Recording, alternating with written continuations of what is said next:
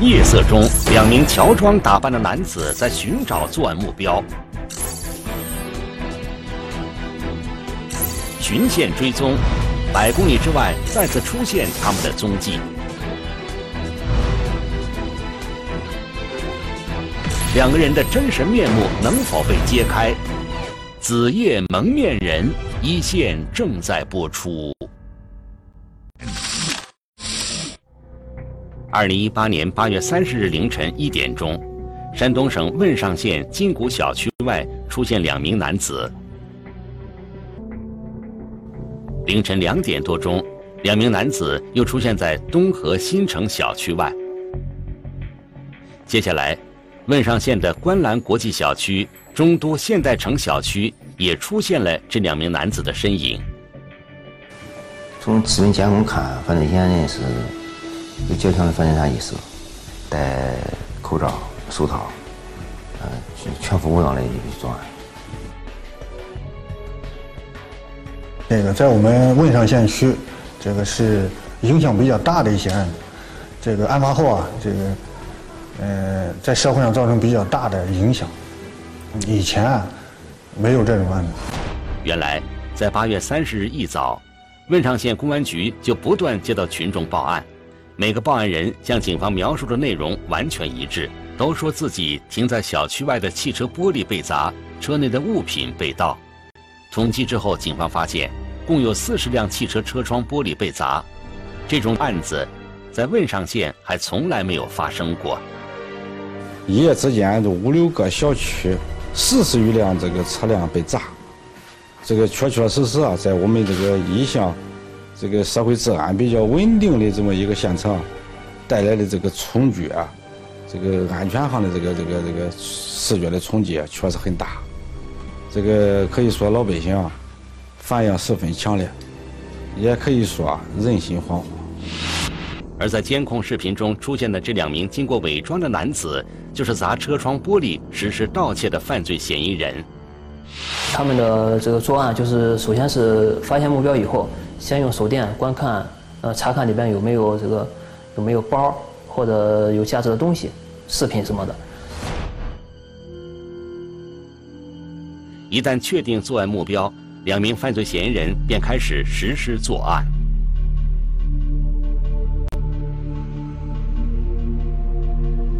是先用工具把车玻璃击碎，然后如果好好这个拆下来的就直接拆下来；如果这个不好拆呢，就再用这个螺丝刀子，呃，螺丝刀别，啊，然后这个把整个的车玻璃呃摘下来。因为这个车车玻璃啊，有这是钢化玻璃，呃，一般这个车玻璃上还贴着一层膜，所以说这个车玻璃虽然碎了，但是一是一块整体。然后这个嫌疑人用这个螺丝刀把这个一整块玻璃别下来。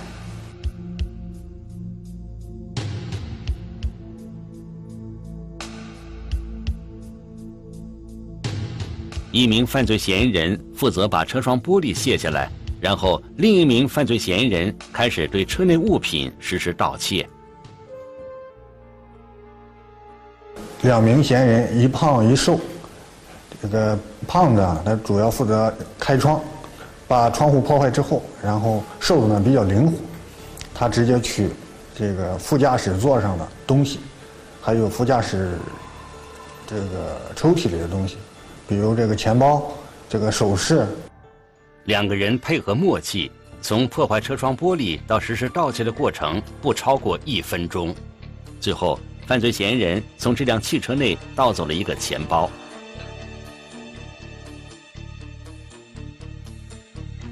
犯罪嫌疑人在不同的地点、不同的汽车里盗窃的物品都不一样。在接下来的这段监控视频中，犯罪嫌疑人从另外一辆汽车里盗窃了一瓶酒，还有一个装着物品的袋子。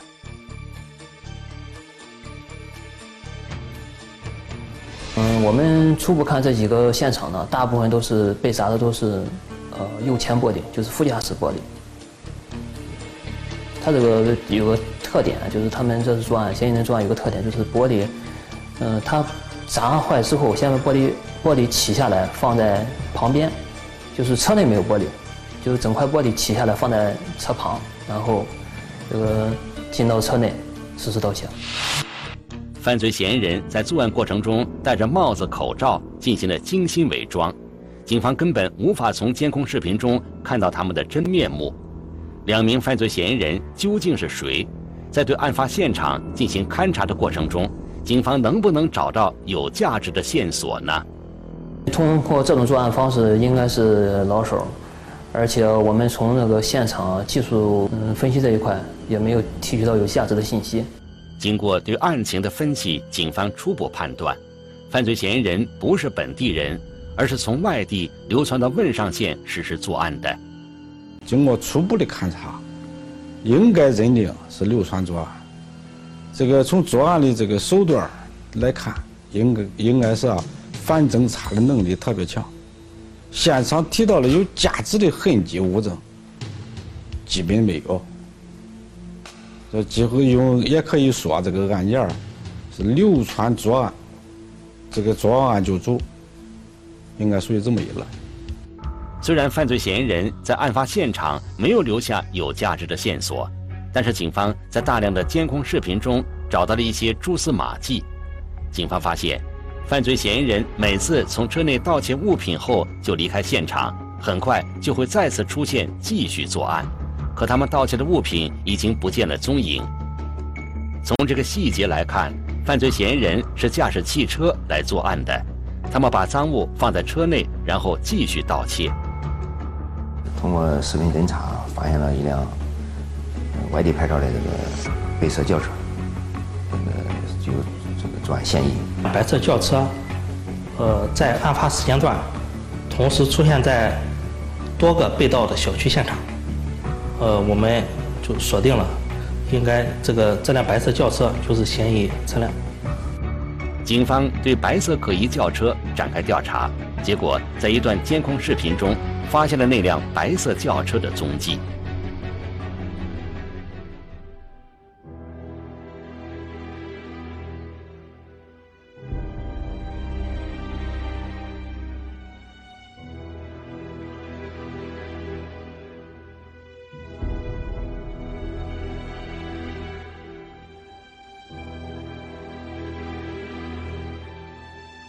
从白色轿车上下来的两名男子，正是经过伪装的犯罪嫌疑人。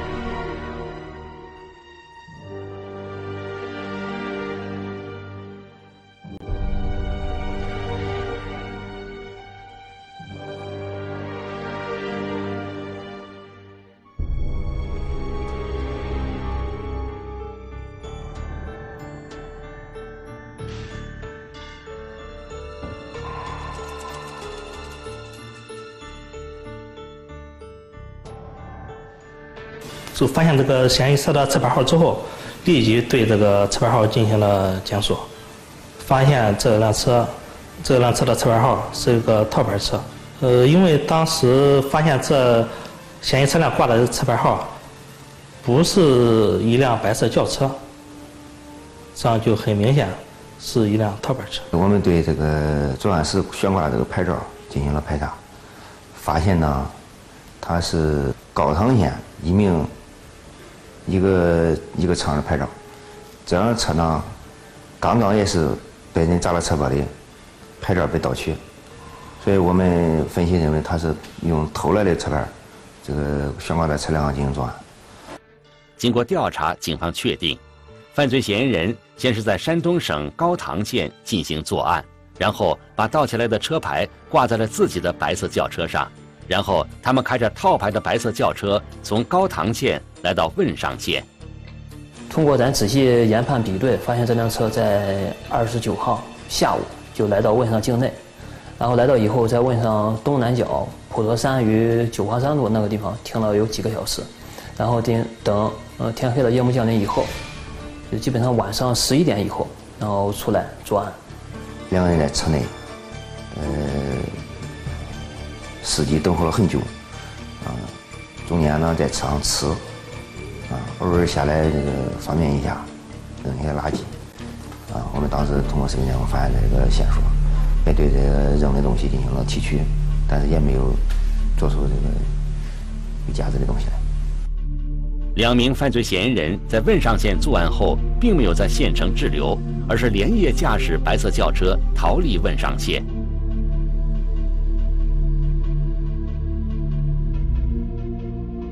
嫌疑人驾车时，呃，有遮阳板遮挡，而且在车内戴着口罩，开车时候还戴着口罩。然后另一位嫌疑人从来不坐副驾驶，坐在后排，这就足以证明他们有较强的反侦查意识。警方对作案车辆的行驶轨迹进行追踪，在这个过程中仍然看不到两名犯罪嫌疑人的真面目。那么，他们驾驶作案车辆会去哪里呢？嫌疑人一律不走高速，走一些这个省道、县道，走一些小道，尽量绕开。尽管伪装的那么好，还是绕开视频监控相对集中的地方。发现这个车辆，呃，经过东平，到达东阿，最后到达河北境内。追到这个河北境内，就完全就失去了踪迹了。犯罪嫌疑人驾驶的白色轿车怎么会突然失去了踪迹呢？警方判断，犯罪嫌疑人很可能又更换了车牌，他们用这样的方法来躲避追踪。这两名嫌疑人还是嗯经常变换的号牌，给我们这个侦查破案也带来很大带来了很大的难度。呃，我们呢就进行了这个大量的车辆的摸排，对符合这个同型号、同颜色。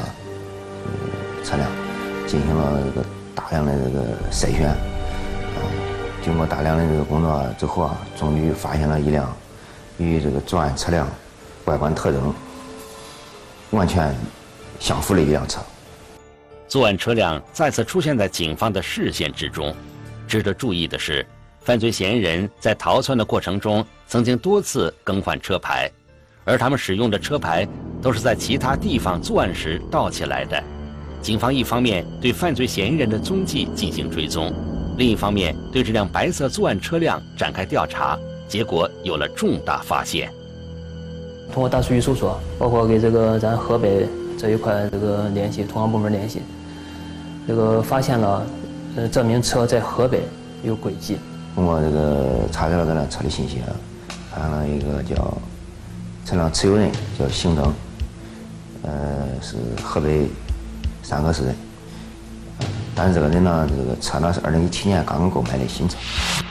警方发现了作案车辆以前的活动轨迹，并且查出车主是一个叫邢征的男子，他很有可能就是其中的一名犯罪嫌疑人。呃，当时我们看这个邢征比有比较大的嫌疑，后来发现他有在咱山东、河北、山西境内有近期有比较频繁的住宿记录。在山东省、河北省、山西省都发生过汽车车窗玻璃被砸、车内物品被盗的案件。在这些案件相继发生的那段时间内，刑侦都有在案发地住宿的记录。警方意识到，这绝不会是巧合，刑侦应该就是实施盗窃的犯罪嫌疑人。除此之外，另一名犯罪嫌疑人也随之浮出了水面。呃，我们就对这个刑侦就进行了这个。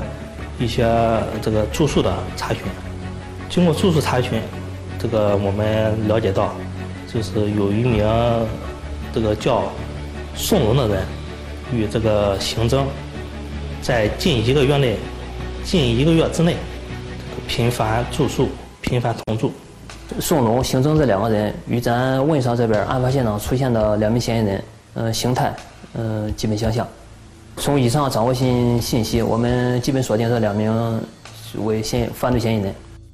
刑侦宋龙就是警方要找的犯罪嫌疑人，案件侦破工作取得重大进展。那么，两名犯罪嫌疑人身在何处呢？这是二零一八年九月十二号，嗯，侦查员在河间，河北河间河间县查到了两个人的住宿信息。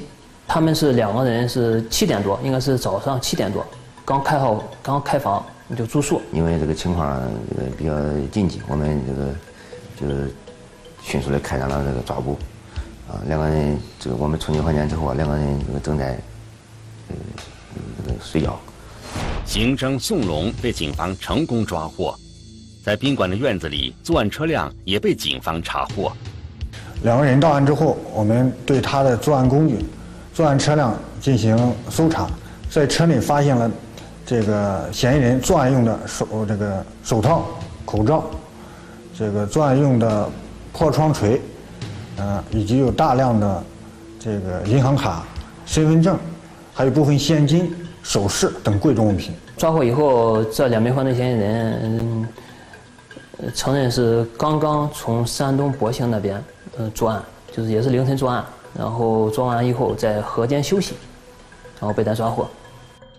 据犯罪嫌疑人交代，他们从八月份开始实施盗窃，宋龙负责砸车窗玻璃，邢征负责盗窃车内的财物，两个人分工明确。作案后立刻驾车逃离案发地，然后白天入住宾馆休息，等到夜幕降临后再寻找目标伺机作案。也不天天干嘛，天天干造成影响太大嘛，砸的数数量越来越多，影响非常大。那你们都是在哪个省、哪几个省做做的？在河北做了一起，然后就在山东这儿，然后在山山西做了一起。最最后一起是在哪做的？最后一起是在山东亳州吧，博兴，博兴属于滨州。作案范范围很广，嗯、辐射咱山东、河北、山西三个省市、三个省，三个省。呃，接近二十个县县市区。那他们一共砸了多少辆车？有没有一个大大约的一个数据？他们两个人也统计应该砸到二百辆左右。